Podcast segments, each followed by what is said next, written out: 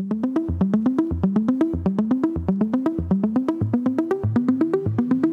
วัสดีค่ะ ต้อนรับคุณผู้ฟังนะคะ เข้าสู่รายการ b i z Buddy โดยธนาคารกรุงเทพค่ะ รายการที่จะมาเป็นเหมือนเพื่อนคู่หูนะคะ เป็นบัดดี้ในการทำธุรกิจให้กับคุณผู้ชมคุณผู้ฟังนะคะ ซึ่งตอนนี้เนี่ยเชื่อว่าหลาย ๆ คนนะคะกำลังวางแผนการทำธุรกิจ ไม่ว่าจะเป็นการต่อยอดจากธุรกิจเดิมในปีที่ผ่านมานะคะ หรือแม้กระทั่งกู้ตัวเองนะคะ จากวิกฤตโควิด -19 แล้วก็จะมาเริ่มต้นสำหรับปีนี้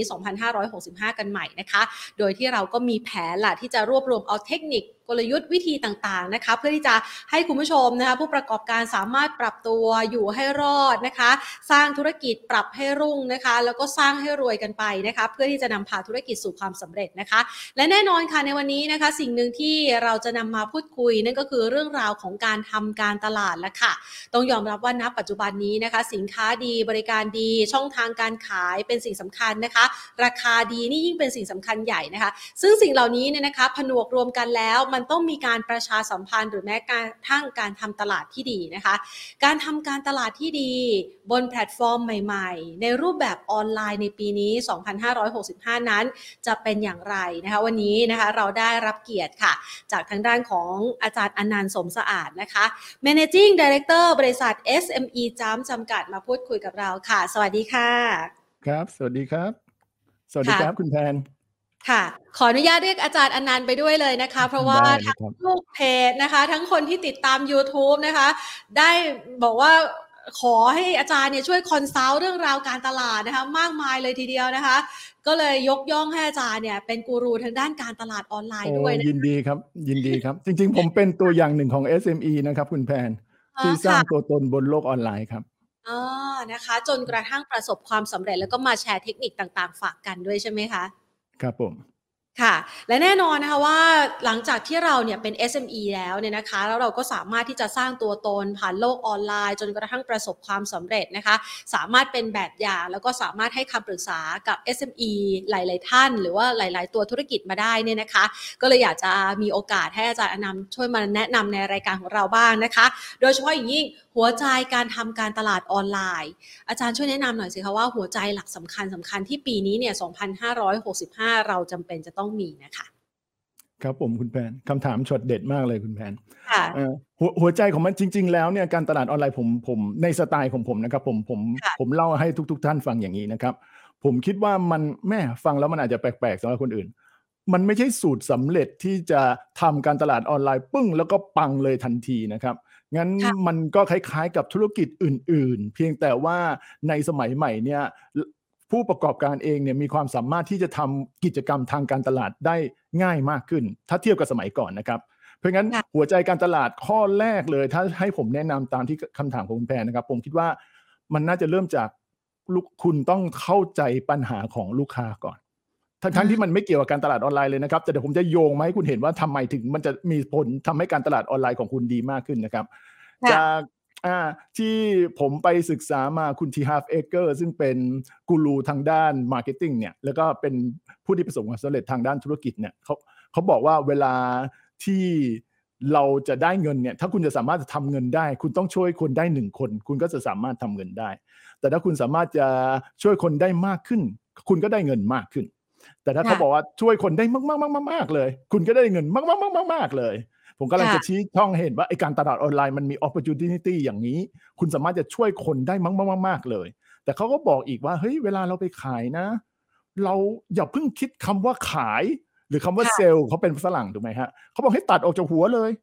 แล้วอืมเปลี่ยนคำว่าเซลล์เป็นคำว่า help แปลว่าช่วยเหลือค่ะคุณต้องแสดงให้ลูกค้าเห็นว่าคุณจะช่วยเหลือเขาได้อย่างไร คุณจะแก้ปัญหาให้กับลูกค้าได้อย่างไร งั้นความเข้าใจของปัญหาลูกค้าผมเลยคิดว่าเป็นอันดับหนึ่ง นะครับเป็นค่ะอันดับหนึ่งเลย เหตุผลว่าทำไมผมมาโยงกับการตลาดออนไลน์ เพราะว่าถ้าคุณเข้าใจปัญหาของลูกค้าเนี่ยภาษาการตลาดคือเราสามารถทำคอนเทนต์ทำสื่อทำอะไรที่เป็นจุดขายได้ดึงดูดความสนใจคนได้มากกว่า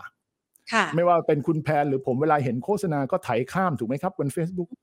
เพราะมันไม่เกี่ยวอะไรกับเราเลย เราเห็นเห็นอะไรเต็มไปหมดเลยแต่ละวัน เราสนใจเฉพาะสิ่งที่มันน่าจะเป็นประโยชน์กับตัวเรา ใช่ค่ะ งั้น key ของมันผมเลยคิดว่าความเข้าใจปัญหาของลูกค้าเนี่ยเป็น key อันดับหนึ่งที่คุณต้องค้นหาก่อน แล้วคุณค่อยแสดงให้เขาเห็นว่า คุณจะสามารถแก้ปัญหาให้กับลูกค้าได้อย่างไร นี่คือคือในปัจจัยตัวแรกที่ผมพยายามจะแนะนำผู้ประกอบการทั่วๆไปนะครับค่ะพอพอคุณพอคุณเข้าใจปัญหาเรียบร้อยถ้าคุณหาได้แล้วคือเป็น solution ได้แล้วเนี่ย อันที่สองผมมีห้าข้อคุณแพนค่ะคุณแพนสามารถถามผมเรื่อยๆนะครับวงที่หนึ่งมาแล้วนะคะอ่าเข้าตัวใจที่หนึ่งมาแล้วอ่าฮะครับค่ะผม ตัวปกตัวติที่สองผมครับผม อันนี้ไม่น่านะค่ะตัวที่หนึ่งผมผมไม่รู้เวลาเดี๋ยวมันจะเกินผมเลยพยายามให้คุณแพนช่วยตบผมเข้านะครับ ค่ะนะครับก็ตัวที่หนึ่งคือความเข้าใจปัญหาของลูกค้า จริง ๆ มันมีข้อมูลซัพพอร์ตหลายอย่างเลยนะผมไปอ่านทาง Google มาเขาไปไปทำรายงาน customer report ของเขาก็บอกมาเลย เวลาเขาเอาโฆษณาไปแสดงเนี่ย 78%ของผู้บริโภคที่เห็นแอดเนี่ย เขาคาดหวังว่าแบรนด์หรือธุรกิจเนี่ยต้องบอกเขาว่าจะทำให้ชีวิตเขาดีขึ้นชีวิตประจำวันของเขาดีขึ้นได้อย่างไง แสดงว่าผู้บริโภคต่างๆ เขากำลังมองหาอะไรที่เกี่ยวกับตัวเขา ผมคิดว่าตัวเนี้ยต้องทำให้อยู่ในใจของผู้ประกอบการเลยค่ะเพราะคนหลาย ๆ คนเวลาเขาภาษาพวกเราคือยิงแอดถ้าคุณเคยยินนะคุณแพนเวลาทำโฆษณาซื้อสื่อโฆษณา อ่า เราชอบจะบอกแต่ตัวเราบอกสินค้าของเราดีอย่างงู้นดีอย่างนี้ แต่เราลืมนึกไปว่าลูกค้าก็ต้องการฟังอะไรไงครับ ค่ะนะครับเลยเลยคีย์ตรงนี้เลยผมคิดว่าเป็นสำคัญ เพราะมันจุดเริ่มต้นตรงนี้ได้ตัวอื่นมันจะตามมาเลยครับคุณแพนค่ะ ดังนั้นหัวใจข้อต่อไปที่ตามมาคืออะไรคะเสร็จแล้วพอเรารู้แล้วว่าปัญหาเขาคืออะไร เราก็ต้องรู้ต่อไปว่า แล้วลูกค้าของเราอะส่วนค่ะใหญ่เขาใช้เวลาบนโลกออนไลน์อยู่ที่ไหน เพราะว่าเวลาเวลาสมัยใหม่เนี่ยคุณมีได้ยินมี TikTok โอ้โหคนดูเยอะแยะเลย ชอบมาก YouTube เลยก็มีคนดู Facebook ก็มีคนดูใช่ แต่ผมไม่ใช่มีบัญชี TikTok นะคุณแพนอ่าฮะแต่ลูกสาวผมมีคุณแพนลูกสาวผมโอ้โหไถเละเลยอะอ่าฮะค่ะ แต่แต่มันกำลังจะบอกว่า ผมกำลังจะบอกคุณว่า เฮ้ย มันไม่ใช่ทุก ๆ คนเขาเข้าถึงทุก ๆ แพลตฟอร์มถูกไหมครับ ไม่ทราบคุณแพนมี IG ไหมครับ ผมว่าไม่ไม่มีบัญชี IG แพนมีเกือบครบเลยค่ะโอ้แต่คุใช้ณแพนนี้แจ๋วมากเลยครับผมเพราะงั้นเราต้องค้นหาก่อน เพราะมันจะทำให้เพราะเราสมมุติเราพูดว่า ว่าคนส่วนใหญ่ที่ที่ที่สนใจข้อมูลเนี่ยเป็นสมมติลูกค้าผมเนี่ยเป็นผู้ประกอบการ SME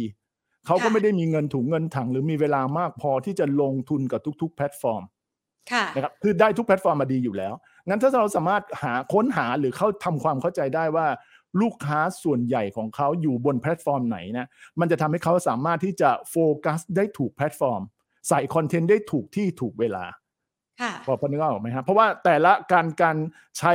แพลตการใช้สื่อโซเชียลมีเดียของแต่คนแต่ละช่วงอายุก็แตกต่างกันคุณคุณคุณแพน งั้นค่ะเราต้องค้นหาก่อน ผมเลยอยากจะตะกี้ผมขออนุญาตคุณแพนนะผมขอโชว์อะไรนิดนึงเพื่อให้ให้ให้ผู้ที่สนใจไปหาข้อมูลต่อได้ไหมครับ คุณแพนได้เลยค่ะ ดีเลยค่ะจะเห็นภาพชัดรอสักขึ้คนรู่นะครับ ค่ะ มากันสดๆแบบนี้เลยนะครับรอสักครู่นะครับ ผมก็ไปอ่านมาอย่างนี้นะครับ หวังว่าคุณคงเห็น URL ตัวนี้อยู่แล้วนะครับ e-commerce ขีด nation com ตัวนี้เขาก็สรุปมาได้ดีคุณแพนเขาบอกถึงแพลตฟอร์มต่างๆ เดี๋ยวผมผมโชว์ก่อนนะครับ ขอโทษทีค่ะตัวนี้นะครับ e-commerce ขีด nation com ผู้สนใจสามารถไปไปกดหาได้เลยนะครับค่ะเสร็จแล้วในนี้เขาจะเล่าถึงแพลตฟอร์มต่างๆ แล้วเขาก็เอา character ของแต่ละแพลตฟอร์มมา รวมถึงเวลาที่จะโพสต์ในแต่ละแพลตฟอร์ม ซึ่งเป็นจุดที่ คนทำการตลาดออนไลน์สนใจมากๆ ถูกค่ะถามบ่อยเลย ลงบน Facebook ควรลงเวลาไหนดี ลงบน IG TikTok ควรลงเวลาไหนดีนะครับค่ะในนี้มีหมดอยู่แล้วนะครับ แต่ผมแค่เอาเอามาเป็นบางตัวให้คุณเห็นเพื่อให้คุณได้ไอเดียนะครับยกตัวอย่างเช่น Facebook ในข้อมูลเขาเขียนว่าคนที่เล่น Facebook เนี่ยคือข้อมูลเขาอาจจะเป็นฝรั่งหน่อยนะครับ แต่ก็ก็มีเอาอาจจะมาเปรียบเทียบกับคนไทยได้อะ ประประมาณ 45%ของคนใช้งาน Facebook เนี่ยอายุระหว่าง 25ถึง49 ปี เป็นผู้ชายมากกว่าผู้หญิง พอฟังแค่นี้เราก็พอจะเดาได้แล้วเออสินค้าของเรามันเหมาะกับ Facebook ไหม ถ้าคุณค่ะเด็กๆหน่อยนี่อาจจะไม่เหมาะและ Facebook อาจจะไม่ใช่ เด็กสมัยใหม่คุณแพนไม่มีบัญชี Facebook ซ้ำด้วยซ้ำไปนะครับ ค่ะ Facebook สำหรับคุณพ่อคุณแม่ครับเขาบอกเขาไม่อยากมาเล่นกับคุณพ่อใน Facebook เดี๋ยวคุณพ่อคุณแม่เห็นครับ คุณแม่เราเห็นว่าเราโพสต์อะไรบ้าง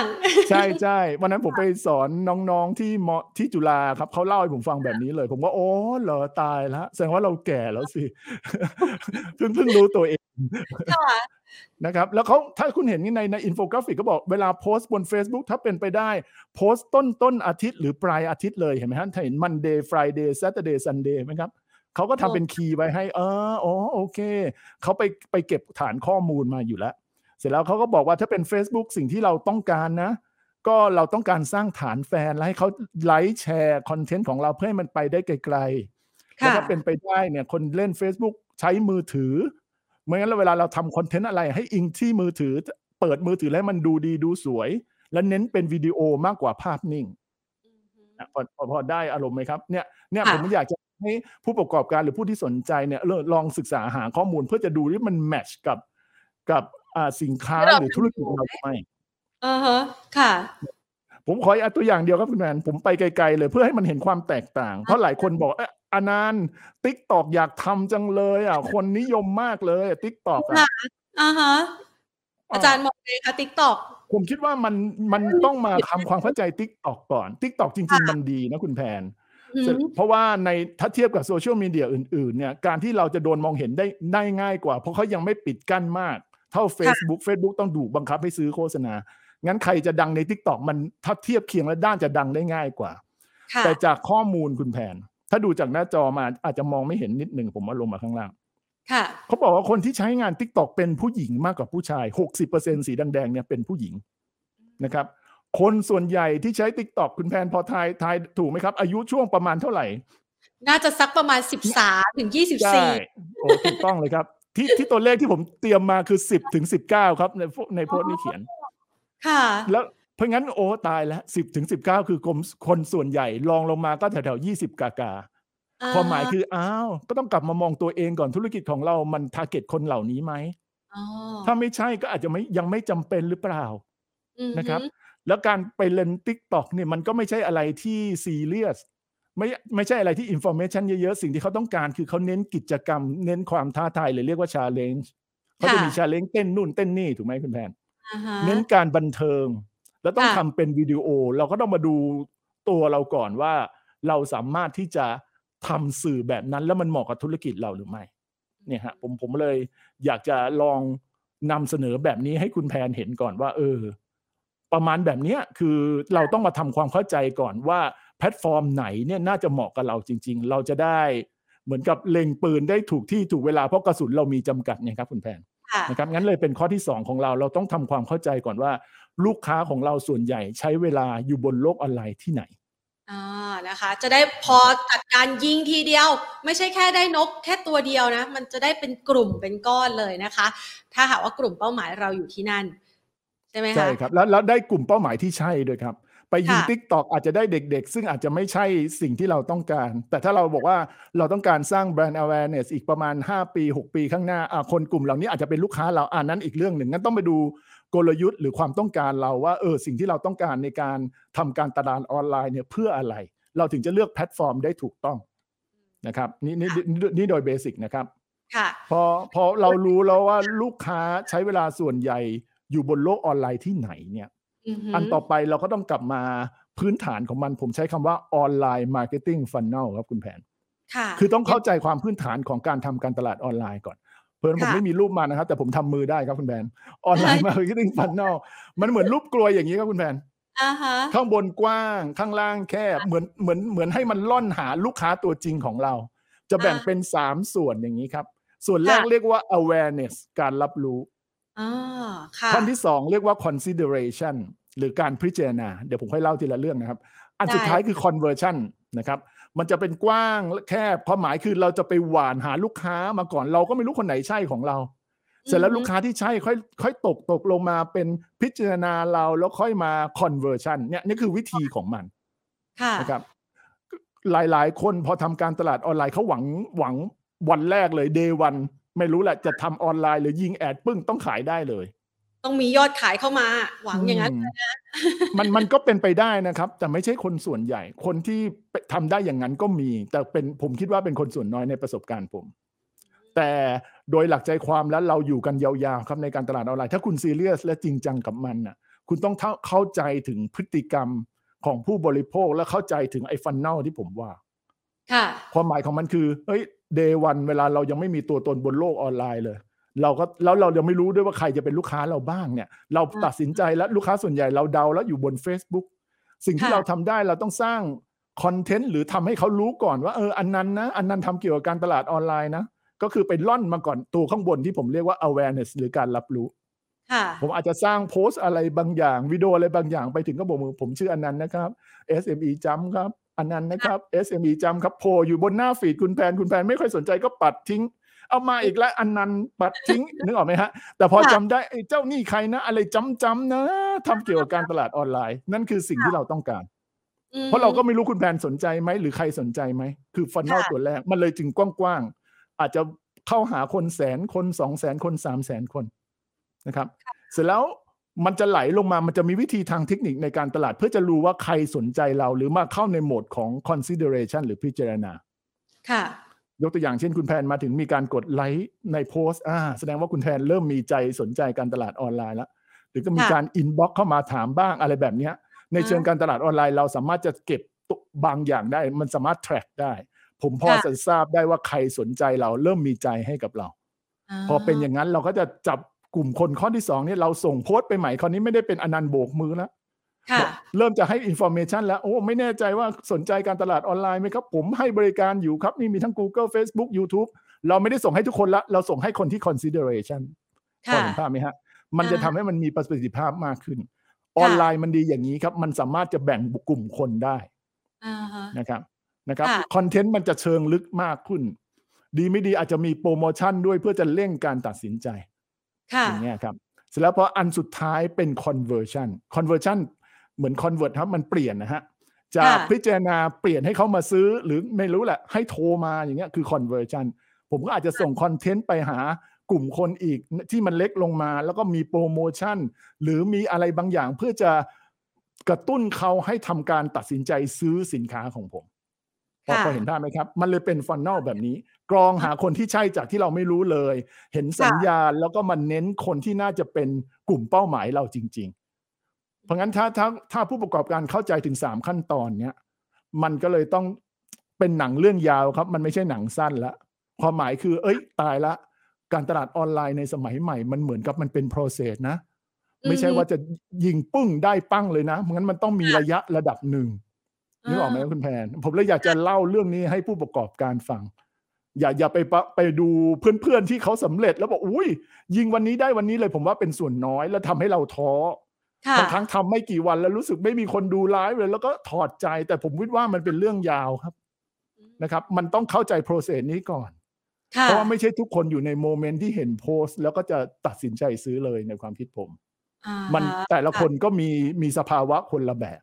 แต่เราต้องพยายามจะบ่มเพาะคนที่ที่ติดตามเราครับ มันเราสร้างคอนเทนต์แล้วก็บ่มเพาะเหมือนผมทำช่อง SME Jump อย่างเงี้ยครับที่คุณแพนบอกว่าเคยเข้าไปดูบ้างอย่างนั้นนะฮะผมก็จะบ่มเพาะคนที่ชอบการตลาดออนไลน์ แล้วพอถึงวันเวลาที่ใช่เนี่ยเขาอาจจะคิดถึงอนันต์ SME Jump เพราะพอเห็นภาพน่าจะเป็นผู้เชี่ยวชาญเนี่ยฮะนี่คือคือข้อที่สามที่ผมพยายามอยากจะเล่า มันเลยเป็นคีย์ที่สำคัญในการทำการตลาดออนไลน์นะครับอืม พอเราเปลี่ยนเขาจากคนที่เป็นคนที่ไม่เคยรู้จักเลยนะคะ จนกระทั่งมารู้จักบนโลกออนไลน์ แล้วก็เปลี่ยนให้เขาตัดสินใจเข้ามาพูดคุยกับเราได้แล้ว เป็นหัวใจข้อที่สามหัวใจข้อที่สี่ต่อไปคืออะไรคะพอพออย่างนี้มันคือจริงๆมันก็ไม่ได้ถึงกับเป็นขั้น พอมันเริ่มเป็นอย่างนี้เครื่องผมเริ่มติดแล้วคุณแพนมันเริ่มจะยาวขึ้นเรื่อยค่ะๆ content marketing ผมเขียนไว้กับ ad ความหมายคือพอเราพอเราเข้าใจแล้วสิ่งที่เราต้องเริ่มทำคือเราต้องสร้างคอนเทนต์ค่ะ สร้างคอนเทนต์แล้วก็อาจจะผมบวกบวก ad ด้วยความหมายก็คือต้องเรียนรู้การซื้อ ad ด้วยสมัยใหม่นะครับอืมผมเล่าให้คุณฟังอย่างนี้เวลาเวลาเรานี่เราพูดถึงการขายออนไลน์ค่ะเอาเข้าจริง ๆ แล้วลูกค้าไม่สามารถจะจับต้องสินค้าเราได้ถูกไหมครับอ่ฮเราจะซื้อลูกค้าจะซื้ออะไรมองไม่เห็น จริงๆค่ะเราขายจินตนาการให้กับลูกค้าครับคุณแพงอ๋อถูค่ะกไหมฮะอ่าเราแล้วแล้วเราสู้กันด้วยข้อมูลครับ เราสู้กันค่ะด้วยภาพ เราเพสู้ราะกัว่านยัด้งวยไม่วิเคยดีโอได้สัมผัสสินค้าเลยนะคะ เราสู้กันได้เรื่องราวครับ ใช่ครับ ใช่ครับ งั้นเราก็ต้องมาคอนเซิร์นอ่าตายละเช่นจะขายสูตรสักตัวหนึ่งเนี่ย สมมติคุณไปรับมาจากเมืองจีน คุณก็เอาภาพที่เมืองจีนส่งมาแล้วโพสต์ขายเลย มันก็ได้อารมณ์หนึ่ง แต่ถ้าคุณขายไปเรื่อยๆ คุณได้คุยโทรศัพท์ลูกค้าลูกค้าชอบถามถึง เนื้อผ้าเป็นยังไงกระดุมเป็นยังไงเริ่มรู้แล้ว คุณอาจจะต้องถ่ายรูปใหม่ไม่ใช่เอาผ้ามาจากเมืองจีนแล้ว อืมถ่ายรูปมีนายแบบนางแบบเอาเพื่อนที่บ้านเนี่ยมาใส่ เน้นไปที่เสื้อผ้าหันหลังหันหน้าบ้างอะไรแบบเนี้ยมันได้อารมณ์มากกว่า นี่คือคำว่าคอนเทนต์ในมุมของผม เพราะเราต้องสู้กันด้วยนี้แล้วต้องเป็นภาพสวยคมชัดค่ะเนี่ยผมคิดว่าตัวเนี้ยเป็นตัวอีกสำคัญระดับต่อมาที่พอคุณตัดตัดสินใจที่จะลุยแล้วเนี่ยคอนเทนต์เป็นเป็นเป็นจุดที่สำคัญ บางครั้งผมแนะนำถึงขนาดนี้เลยนะ คุณคุณแพนสมัยใหม่เนี่ยอ่า ราคาอุปกรณ์มันก็ไม่ได้แพงมากอะไร อาจจะต้องมีสตูสตูดิโอเล็ก ๆ ที่บ้านเลยอืมถ้าจะเป็นสตูดิโอถ่ายภาพมีกล่องถ่ายภาพมือถือสมัยใหม่นี่ใคร ๆ ก็น่าจะมือถือดีกันหมดแล้วครับ iPhone iPhone มันคุณภาพดีอยู่แล้วตั้ที่งดีใจถ่ายภาพเลยครับผม ใช่ครับใช่ครับ ใช่ครับ ค่ะ หรือจะเป็นวิดีโอก็ได้เนี่ยผมจริง ๆ อันนี้ผมก็ทำเป็นวิดีโอคุณแพนอาจจะเคยเห็น ผมก็อัดแบบนี้แหละครับ แต่ใช่เราต้องเจ้าของที่เป็นเจ้าของธุรกิจเริ่มต้องมีทักษะเรื่องพวกนี้แล้วครับ หรือถ้าเป็นเป็นระดับที่มีองค์กรระดับใหญ่หน่อย ผมคิดว่าคุณจะต้องมีฝ่ายเฉพาะที่เป็นฝ่ายทำเรื่องพวกนี้เลยฝ่ายทำกราฟิก ฝ่ายทำวิดีโอ แต่เอาคอนเซ็ปต์มันก่อนนะครับ content marketing เราจะนำเสนอยังไงให้ให้ลูกค้าเนี่ยเห็นถึงข้อมูลที่เราต้องการจะนำเสนอ แล้วแล้วแล้วหัวใจของ content marketing ผมเตรียมไว้สามข้อครับคุณแพนหนึ่งค่ะเราจะทะสร้างฐานแฟนอ่า ทำเป็นค่ะวิดีโอสร้างฐานแฟนให้มันให้มันโตขึ้นเรื่อยๆ วันแรกอาจจะไม่มีคนดูไลฟ์ผม ซึ่งมันเป็นเรื่องจริงด้วย ผมเคยทำไลฟ์วันแรกก็ไม่มีคนดูพอไลฟ์ไปเรื่อยๆ ก็อาจจะมีคนดูเพิ่มมากขึ้นเมื่อมากขึ้นเขาไปบอกต่อบอกต่อบอกต่อ นี่คือสิ่งที่เราต้องการครับ เพราะเรารู้ว่ามันเป็นหนังเรื่องยาวเราอืมลูกค้าไม่ได้ตัดสินใจซื้อภายในวันเดียว เพราะเราเข้าใจไอ้ funnel ที่ผมทำมือให้เห็นภาพแล้วค่ะงั้นเราต้องบ่มเพาะลูกค้าด้วย content marketing เอาอ่าสิ่งที่เป็นประโยชน์สำหรับชีวิตประจำวันเขาแสดงให้เขาเห็น นั่นคือข้อแรกที่อยากจะให้ทำ content marketing ข้อที่สองควรจะสร้าง content marketing ช่วยสร้างตัวตนของคุณ อย่างค่ะอย่างผมผมก็ใช้วิธีนี้อย่างที่ผมเรียนให้คุณแพนทราบตั้งแต่ตอนต้นรายการว่าผมก็เป็นตัวอย่างหนึ่งของอันนั้นเหมือนกัน ผมเริ่มค่ะทำ YouTube เมื่อ 7-8 ปีที่แล้ว ผมน่าจะเป็นยูทูบเบอร์อายุมากเกือบสุดในเมืองไทยแล้วมั้งคุณแพนจนประสบความสำเร็จนะคะ ก็ก็ระดับหนึ่งครับ แต่แต่ความหมายของผมคือ มันมันการสร้างตัวตนมีความสำคัญมากในโลกออนไลน์ครับอือฮึถ้าคุณคุณที่สนใจแล้วมีทักษะ ผมแนะนำให้สร้างตัวตนบนโลกออนไลน์ คนจะเข้าถึงตัวตน เช่นผมมากกว่าแบรนด์เช่น SME Jump อืมเข้าถึงตัวตนเออเห็นอันนั้นเป็นอย่างนี้เก่งการตลาดออนไลน์อ๋อบริการ SME Jump คงจะดีมันจะกระทบชิ่งกัน ค่ะพอนึกออกไหมแล้วเป็น SME เราไม่ต้องมีเงินทุนถุงถังไปจ้างพรีเซนเตอร์ งั้นอืมการสร้างตัวตนบนโลกออนไลน์น่าจะเป็นอีกตัวหนึ่งที่ content marketing น่าจะตอบโจทย์ค่ะและอันสุดท้ายผมคิดว่า content marketing น่าจะสร้างความเชื่อมั่นให้กับลูกค้าอืมนี่คือ objective ของมันที่ผมอยากจะฮะให้คนที่สนใจทำนะครับ ในในหมวดของ content marketing นี่คือข้อข้อที่สี่ที่ผมอยากจะเล่าให้คุณแพนนะครับต่อไปที่หัวใจข้อที่ห้าละคะ ครับ หัวใจข้อที่ห้าตัวนี้ผมคิดว่า มันเป็นพื้นฐานของการทำหลาย ๆ เรื่องเลย ผมผมเตรียมไว้เขียนว่าเรียนรู้ปรับปรุงอัปเดตค่ะในโลกสมัยใหม่ เวลาเราทำอะไรก็ตามครับ เราควรจะเรียนรู้ในสิ่งที่เราทำแล้วก็มาปรับปรุงมัน แต่ online marketing หรือการตลาดออนไลน์มันมีข้อดีมากกว่านั้นครับ คือสิ่งที่เราทำเนี่ยมันออกมาเป็นตัวเลขเลยครับคุณแพนอือฮึเวลาเราทำโพสต์แสดงไปเราทำวิดีโอลงบน YouTube เราพอจะเห็นเลยได้วิวสักกี่วิว ภาษาเขาได้การเข้าถึงไปหาคนสักกี่คน พอทำค่ะวิดีโอตัวที่หนึ่งได้ห้าวิววิดีโอตัวที่สองโอ้ได้หนึ่งร้อยวิวโอ้ตัวที่สองดีกว่าอือฮึเราก็มาเรียนรู้ว่าตัวที่สองทำยังไงถึงได้ร้อยวิว มันต่างยังไงจากตัวที่หนึ่งนึกออกไหมครับค่ะเราเอาตัวเลขตัวนี้มาเปรียบเทียบกัน แล้วเพื่อจะมาปรับปรุงวิดีโอตัวที่สามให้มันดีมากขึ้นอือฮึนี่ผมเลยคิดว่าตัวเนี้ยเป็นหัวใจสำคัญ แล้วผมก็เตรียมไปด้วยว่าอัปเดต อัปเดตในความหมายผมคือผู้ประกอบการควรจะต้อง ไม่รู้แหละทั้งทั้งเปิดใจเปิดหัวเลยสมัยใหม่นี้ อัปเดตความรู้ใหม่ ๆ อัปเดตสังเกตพฤติกรรมของลูกค้าของคุณ ว่าเปลี่ยนไปอย่างไร โดยเฉพาะช่วงโควิดโอ้โหเปลี่ยนไปแบบอย่างมากเลยครับ คุณแพนก็หรือหลาย ๆ ท่านคงจะพอเห็นภาพอยู่แล้ว ลูกค้าก่อนโควิด มีพฤติกรรมแบบหนึ่งหลังโควิด มีพฤติกรรมอีกแบบหนึ่งเพราะว่าช่วงโควิดทำให้เขาต้องเลือกอะไรหลาย ๆ อย่างที่เปลี่ยนไปและอาจจะเปลี่ยนตลอดการด้วย งั้นเราจะทำยังไงเราก็ต้องสังเกตแล้วต้องมาปรับกลยุทธ์การตลาดของเราให้มันสอดคล้องกับพฤติกรรมของเขา แม้กระทั่งแพลตฟอร์มที่ผมเล่าให้ฟังว่าตอนแรกตัดสินใจ Facebook แต่ต่อไปอาจจะเป็น Tik t o อกหรือเป็นอันอื่น ๆ ที่เรายังไม่พอยังไม่รู้จักอีกก็ได้ งั้นอันเนี้ยเป็นหัวใจข้อที่ 5 ที่ผมอืมคิดว่าคนที่ทำธุรกิจควรจะมองหา แล้วเอามา apply ใช้กับการตลาดออนไลน์ครับ ค่ะ แค่หัวใจ 5 ข้อนี่แทบจะเข้าใจเกือบทุกเรื่องแล้วนะคะ ถือว่าอาจารย์นี่แนะนำได้แบบตรงจุดมากๆ เชื่อว่าหลายๆคนน่าจะนำเอาแต่ละหัวใจนะคะไปปรับใช้กับตัวธุรกิจของตนเองนะคะ ทีนี้พอเราได้หัวใจแล้วเราต้องรู้เทรนด์การตลาดออนไลน์ในปีนี้ด้วยไหมคะ เรามีการประเมินให้กับคุณผู้ชมหรือว่าผู้ที่เข้าไปติดตาม SME จ้ำนะคะ ได้เห็นภาพเทรนด์การตลาดออนไลน์ในปีนี้ยังไงบ้างนะคะ ครับผมคิดว่าเทรนด์โดยทั่วไปเนี่ยผมคิดว่าการตลาดออนไลน์ก็ยังมีความจำเป็นอยู่ค่ะอย่างเหมือนเดิม เพราะว่าโดยเฉพาะโควิด มาบีบรัดเราและยังยังบีบรัดต่อไปนะครับ เราก็ยังไม่เห็นว่ามันจะสิ้นสุดเมื่อไหร่ เพราะงั้นหลายธุรกิจมากเลยยังพึ่งการตลาดออนไลน์ เทรนด์ถ้าแพลตฟอร์มตัวใหม่ ๆ ยังไม่มีผมคิดว่ามันก็ยังอิงแพลตฟอร์มตัวที่มีอยู่ ก็คือค่ะถ้าเป็นเป็นในเชิงของคนทั่วๆไปนะครับ Facebook YouTube ค่ะ แล้วก็อาจจะมีเว็บไซต์นะครับค่ะ Line OA ผมผมพลิกกลับอย่างนี้แล้วกันคุณแพน ถ้าถ้าถ้าคุณคุณที่สนใจแล้วก็อืมฟังแล้วมันเยอะมากเลยเนี่ย อะไรน่าจะเป็นให้เลือกให้หน่อยอนันต์อะไรน่าจะทำแล้วมันจะได้ง่ายๆ แล้วน่าจะประสบความสำเร็จ ผมเลือกให้ค่ะสองสามตัวเลยครับ ผมคิดว่าคิดอะไรไม่ออกนะครับ ยังดูอะไรไม่ออกผมว่า Facebook เป็นอันดับแรก Facebook Fanpage ครับคุณแพน ควรจะทำใครยังค่ะไม่มีควรจะต้องมี เหตุผลนะครับ เพราะว่า Facebook Fanpage in general แล้วเนี่ยคนส่วนใหญ่ใช้ค่ะคนส่วนใหญ่ใช้โดยเฉพาะคน Gen X Gen Y ซึ่งมีมีอำมีเขาเรียกพลังอำนาจ power ในการซื้ออะฮะงั้นค่ะตัวเนี้ยน่าจะเข้าถึงลูกค้าได้อ่าฮะ Facebook Fanpage ถ้าคุณมีคุณจะทำซื้อโฆษณาได้ ถ้าคุณมีแต่ Facebook ส่วนตัวอย่างเดียวซื้อโฆษณาไม่ได้นะครับ เพราะฉะนั้นอืมการเข้าถึงมันจะน้อยอยู่แล้ว งั้นถ้าค่ะคิดอะไรไม่ออกผมนำเสนอให้ทำ Facebook Fanpage ข้อดีของมันคือการสร้าง Facebook Fanpage ไม่เสียสตางค์นะครับ เราสร้างได้ฟรีนะครับ ค่ะ ในภายใต้ Facebook ส่วนตัวเราเราสามารถจะมีแฟนเพจได้หลายแฟนเพจนะครับเราทำภาพให้สวยๆ ใส่เรื่องราวของธุรกิจของเราทำโพสต์ให้ได้ระดับหนึ่งก่อน แล้วค่อยเอาไปนำเสนอมองเขาว่ามองเป็นร้านค้าออนไลน์ของเราระดับหนึ่งนะครับอืมค่ะเราใช้ Facebook Fanpage ในการกวักหาลูกค้าใหม่ ๆ เข้ามานะครับ เสร็จแล้วตัวที่สองที่ผมจะนำเสนอติดต่อกันไปเลย ให้มี Line OA ครับคุณแพนค่ะอืมไม่ใช่ Line ส่วนตัวนะครับ Line OA ค่ะ Line Official Account ครับที่มีตัวแอดอยู่ข้างหน้าแหละครับ เหตุผลค่ะที่ผมให้ใช้ตัวนี้เพราะว่ามันจะมีฟีเจอร์ที่ช่วยในการเข้าถึงกลุ่มลูกค้าเป้าหมายได้เลย เรามอง Facebook เป็นการหาลูกค้าใหม่ พอได้ลูกค้าใหม่ หากิจกรรมบางอย่างให้เข้ามาอยู่ใน Line OA ของเรา พอ Line OA ของเรามีคนมาอยู่เรื่อยๆเรื่อยๆภาษาเขาเรียกว่า broadcast ครับคุณแพนค่ะ เราสามารถจะส่งข้อความส่งโปรโมชั่นตู้มเดียวไปหาคนทั้งหมดนี้ได้เลย นี่คือ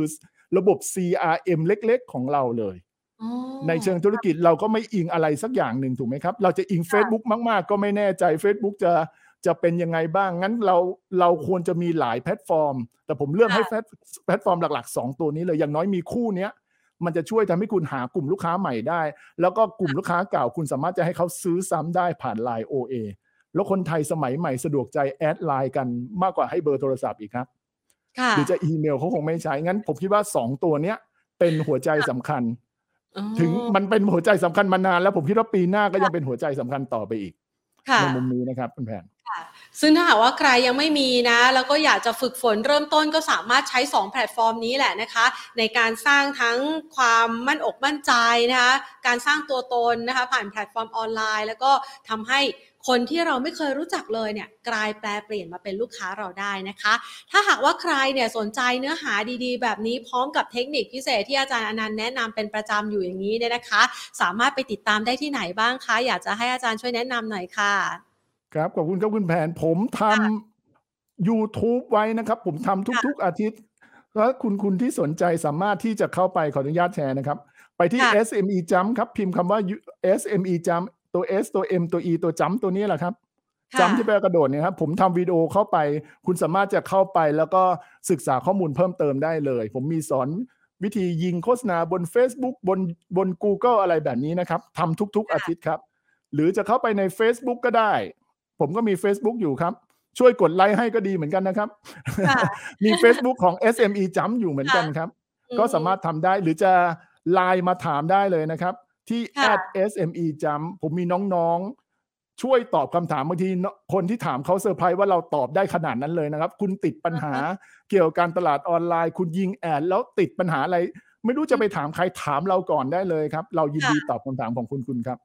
โอ้โห ดีจังเลยค่ะ เป็นที่ปรึกษานะคะให้สำหรับข้อมูลต่างๆ ที่เกี่ยวข้องกับการตลาดออนไลน์นะคะ ให้ผู้ประกอบการ SME สามารถเติบโตได้อย่างแข็งแกร่งนะคะ วันนี้ต้องขอขอบพระคุณอาจารย์มากเลยนะคะ